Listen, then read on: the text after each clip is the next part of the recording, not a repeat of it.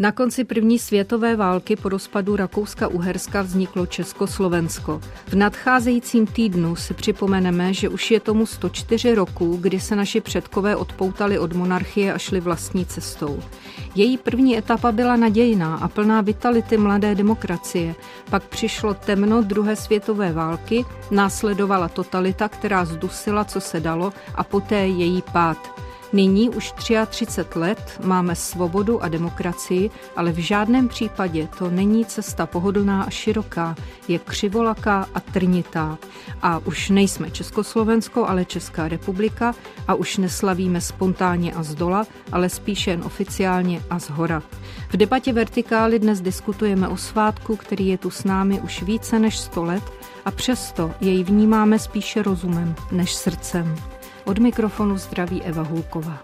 Vertikála.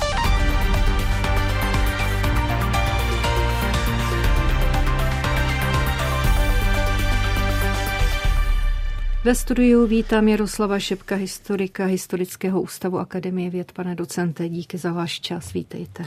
Já děkuji za pozvání a zdravím posluchače. A vítám také Pavla Černého, kazatele Církve Bratrské a vysokoškolského pedagoga. Vítejte, pane doktore. Srdečně zdravím všechny. Když před sto čtyřmi lety vzniklo Československo, jaké sny tehdejší aktéři naplnili a jak pojmenovat to, co jsme získali jako lidé žijící v tomto teritoriu? Pane docente. Tak já si myslím, že jednoznačně byla zase naplněna touha lidí po samostatném státě, tentokrát i československém. A dá se říct, že i v tom roce, kdy jsme získali opět samostatnost, jsme současně vykročili také cestou parlamentní republikánské demokracie. A co je samozřejmě velmi důležité, tak přes všechny bouře, které se přehnaly až do roku devatenáct set třicet osm, tak jsme pořád tou demokratickou státností zůstali. Ale samozřejmě pak hlavně nikoliv pod vlivem těch vnitřních okolností, které rovněž nebyly jednoduché, ale hlavně pod vlivem vnějších okolností, tedy tlakem nacistického Německa, se tato demokratická konstrukce zhroutila. Čili myslíte, že parlamentní demokracie byl největší výdobytek té naší samostatnosti po rozpadu Rakouska-Uherska? Já musím říct, že parlamentní demokracie ovšem tady jako existovala uh, už ve druhé polovině devatenáctého století za habsburské monarchie. Já si jenom myslím, že tady se vlastně vytvářel ten demokratický republikánský étos, mm-hmm. to bych chtěl podtrhnout, a právě to uh, republikánské uh, česko-slovenské vlastenectví. Pane doktore Černý. Já bych také řekl, že jsme získali a že to první světová válka akcelerovala, že vznikla veliká touha uplatnit český jazyk, pěstovat i určité vlastenectví a že se ukázalo, že zvláště během té první světové války, že některé věci v té monarchii nebyly dostatečně reformovatelné a že bylo zapotřebí se odpojit od klerikalismu, rozdělit církev a stát.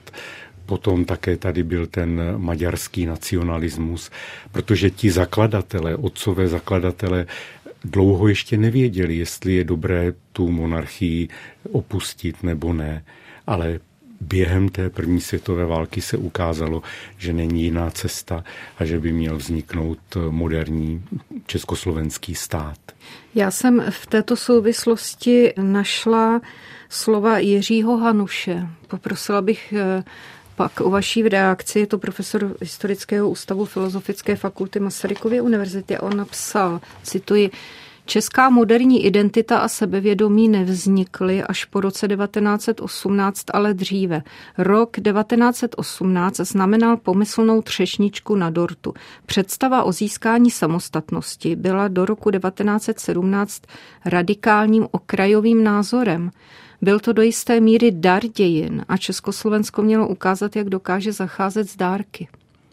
Prosím, já si myslím, že má v tomto směru pravdu. Proto jsem taky zdůrazňoval, že i habsburská monarchie byla demokratická, ale samozřejmě velmi obtížně se tam prosazovaly ty české národní snahy. Tam samozřejmě vždycky byla obrovská konkurence s tím německým a celorakouským vlastně pohledem.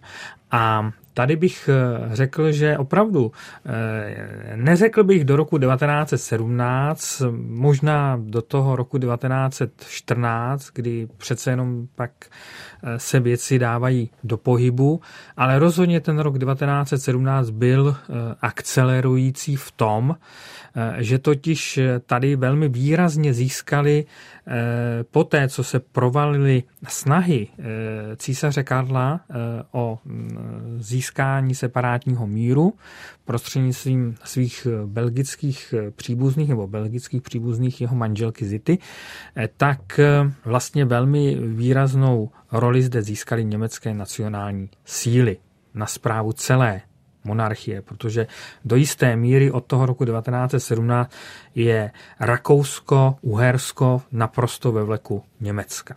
Takže to bych řekl, že byl ten moment, kdy se ty věci akcelerují. Ale už v roku devatenáct set čtrnáct začíná Masarykova zahraniční akce ano. na získání samostatnosti. Nakolik bylo úsilí politiků v exilu a i tedy na domácí půdě blízké široké veřejnosti tehdy?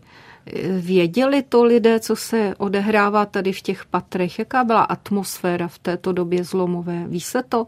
Tak já si myslím, že tady samozřejmě ta situace se postupně měnila, protože v roce devatenáct set čtrnáct vlastně velká část obyvatelstva přes vlastně i národnostní tenze, které zde byly, tak v zásadě byla lojální monarchické vlastně představě existence, ale ta situace se velmi výrazně měnila právě v souvislosti s první světovou válkou, kdy se ukazovala slabost Rakouska-Uherska a kdy samozřejmě lidé stále více byli pod vlivem té velmi složité situace, sociální, lidské, která, které válka přináší, ostatně každá válka.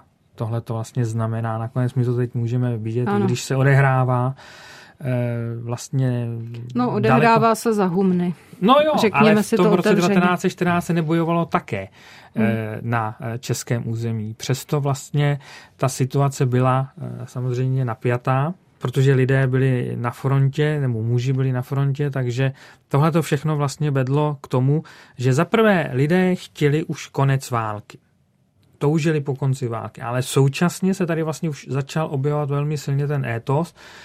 Konec války a současně i samostatný stát, nebo vlastně nějaká jakoby větší autonomie. Ale tady v tomhletom směru Rakousko selhávalo a nenabídlo právě tu větší autonomii až na konci v podstatě první světové války a to už bylo pozdě.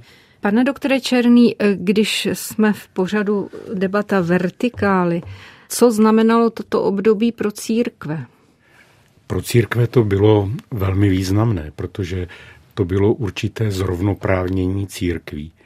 Protože přece jenom měla římskokatolická církev o něco větší možnosti a práva v době Rakouska-Uherska a tady to přineslo takové určité zrovnoprávnění a to myslím, že výsledky prožíváme dodnes, že mají církve stejnou registraci, evidenci, dneska tomu říkáme, že měli stejné možnosti, mohli pracovat, budovat kostely, rozvíjet svoji službu diakonickou a další. Čili to, to byl určitě velký význam. A ovoce toho vlastně sklízíme dodnes. Čili dá se říci, že to větší přínos byl de facto pro protestantské církve? Myslím, že z tohoto pohledu ano.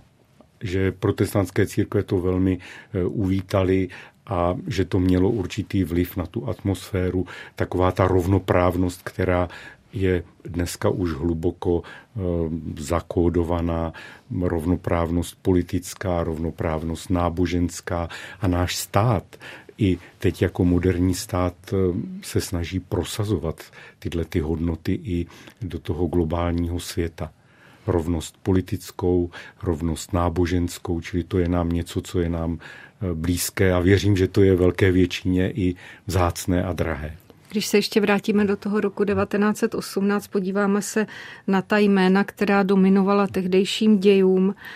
Štefánik, Kramář, Beneš, Masaryk, Antonín Švehla, Rašín, Stříbrný a tak dále. Dovolte, pánové, otázku, kdo z, z nich je vám lidsky jaksi nejbližší, pane docente? Kdo je, koho považujete za zajímavou figuru? Já bych řekla, že mě je asi nejbližší právě Tomáš Garrigue Masaryk. I vzhledem k tomu, že vytvořil poměrně jasný program pro československý stát a vycházel z tradic demokratického humanismu, což si myslím, že je program, který může být nosný nakonec i pro dnešní dobu. Že to není tak, že vytvořil něco, co je jenom pro tu aktuální tehdejší situaci. Já myslím, že v tomhletom směru je Masaryk nadčasový a je mi asi nejvíce sympatický. Pane doktore. Já bych také souhlasil, protože Masaryk je osoba, kterou můžeme studovat i dnes velmi podrobně, protože jsou tady jeho spisy, jeho přednášky, můžeme vidět to jeho úsilí, ten vliv také jeho života, protože tam je zajímavé, že to nebyl jenom ten vliv teoretický, filozofický, historický, politický, ale že tam byl také ten veliký vliv morální, že se stal takovým určitým morálním vzorem národa, tak proto ho lidé také obdivovali, měli ho, měli ho rádi, ale přece jenom bych nechtěl zapomínat i na ty ostatní a například Kramář je velmi význačným politikem. Tam je velmi zajímavé to, že jak hledal tu cestu, tak ještě za války trochu koketoval s tím slavianofilstvím, že myslel, jestli bychom se neměli spojit s těmi slovanskými národy. Když se podíváte ale do Kramářovy vily, tak, tak tam jsou tak tam, zřetelné stopy toho. No ale mohu říci snad díky bohu, že se to nestalo a že jsme šli tou trochu jinou cestou, protože dneska vidíme, že to slovanství by asi úplně dobře nefungovalo, zvláště kvůli tomu státu, který máme hodně na východ. Ale potom se také ukázalo, že to je velmi statečný člověk. On byl třeba za první světové války vězněn, dostal se do vězení a bojoval za ty ideály. No a potom by bylo dobré možná zmínit ze slovenské strany Štefánika, který měl také velký vliv na vznik legií a na ty určité vojenské operace, protože bylo nutné získat světové politiky, aby mohla vůbec ta republika vzniknout. A právě uspořádání těch vojenských oddílů, legií, jak se jim tenkrát říkalo, mělo veliký význam a republika dostala v tom takový asi, nebo počínající stát dostal v tom určitou reputaci, jak třeba od Francie, tak také od některých dalších států. Legie vlastně hrály významnou roli při formování toho nového státu, že tenkrát bylo při formování armády nového státu. Bylo zřejmé, že je to důležitý faktor. Potom postupem desítek let jsme v euforii jaksi ze svobody získali pocit, že armáda stačí jenom tak na přírodní katastrofy a podobné záležitosti. Jak, co nás dějiny učí o vztahu k armádě, když se podíváme od roku osmnáct do současnosti, o jejím významu ve společnosti?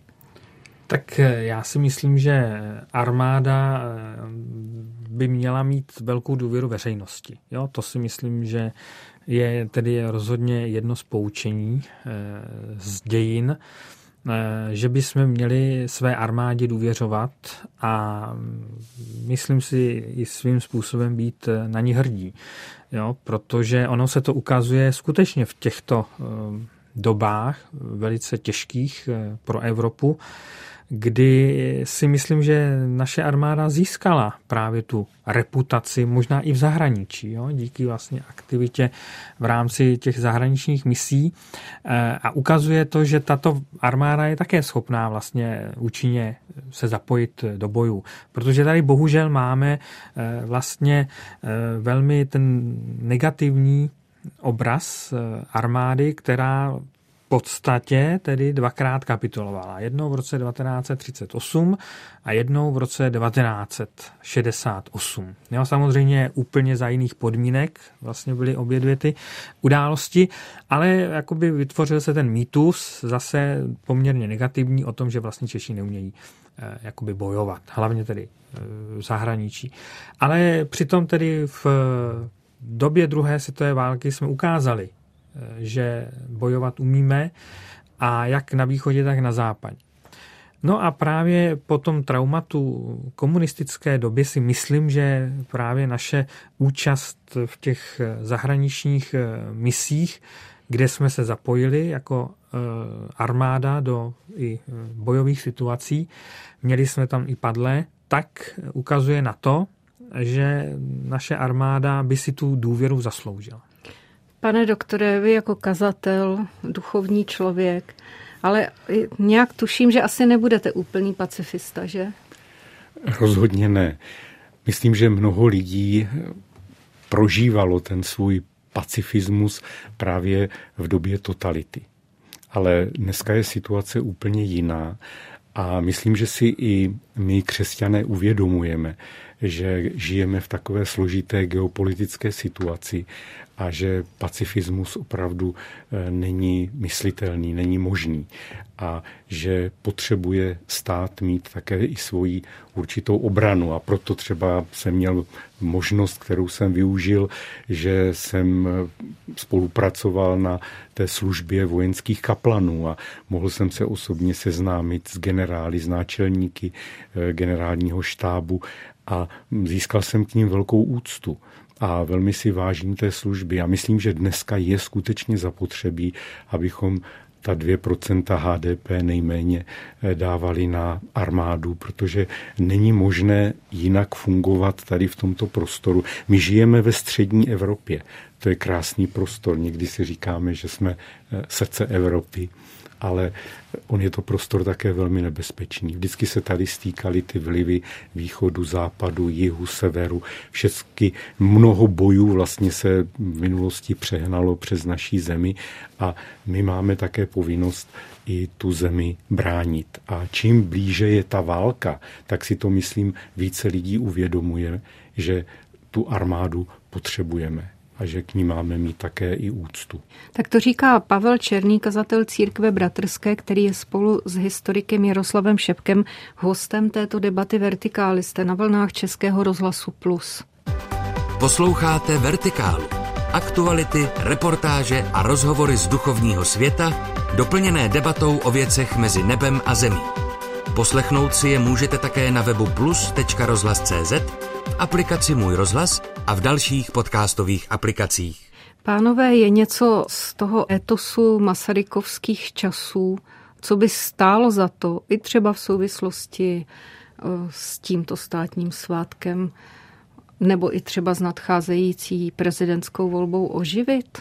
Tak já si osobně myslím, že to Masarykovo heslo demokracie je diskuze je určitě v tuto chvíli naprosto klíčové, protože jedině diskuzí se mohou řešit všechny ty nahromaděné problémy. Není to prostě tak, že se bude neustále společnost rozdělovat a neustále se radikalizovat.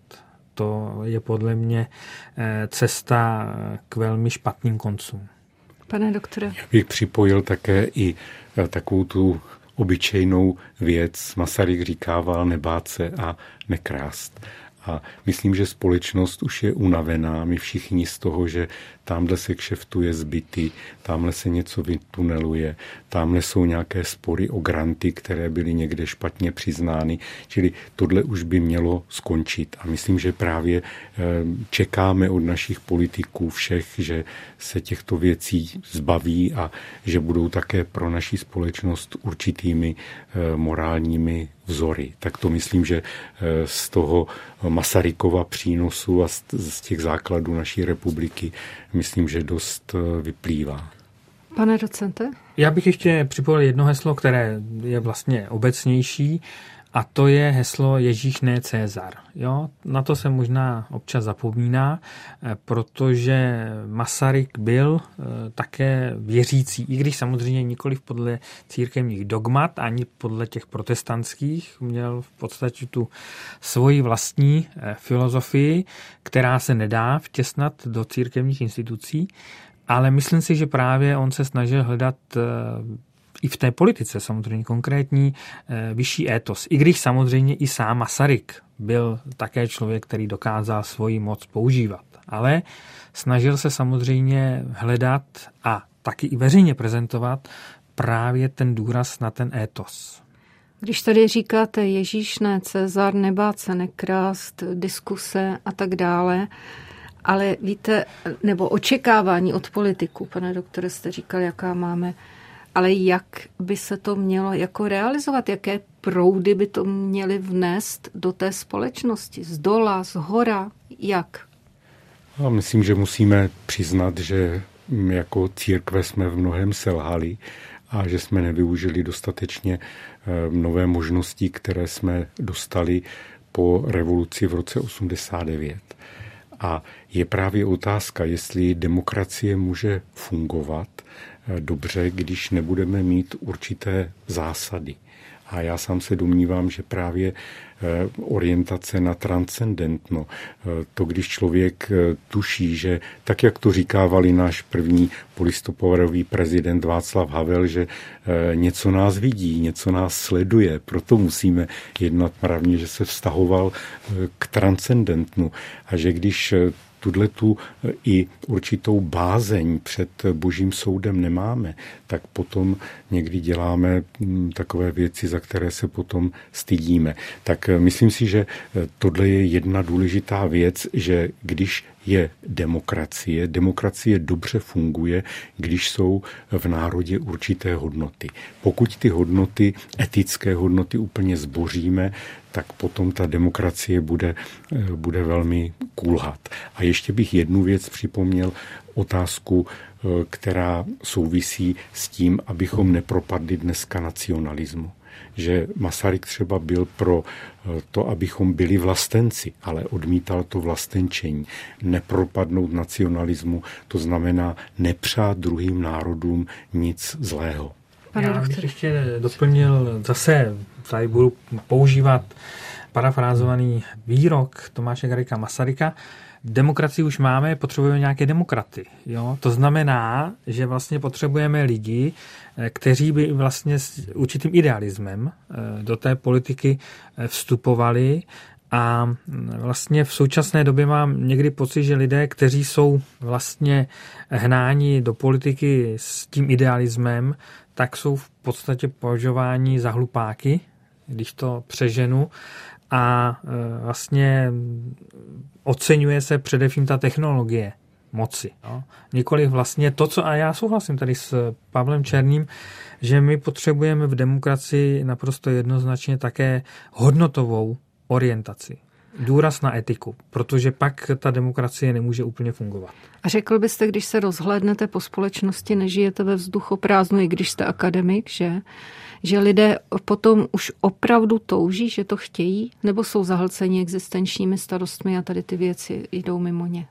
Tak já si myslím, že ta společnost je rozvrstvená. Jo? Tady vlastně nemůžeme říct o tom, že vlastně nějak jakoby je jednoznačná touha po tomto. Já si myslím ale, že v některých... A touha po změně tady je, ne? Nějaká. Samozřejmě, ale touha po změně vždycky nemusí znamenat mm-hmm. nějaké jako dobré změny, jo? Protože v roce devatenáct set čtyřicet osm tady byla taky jakoby v části ano. společnosti touha po změně a víme, jak to dopadlo.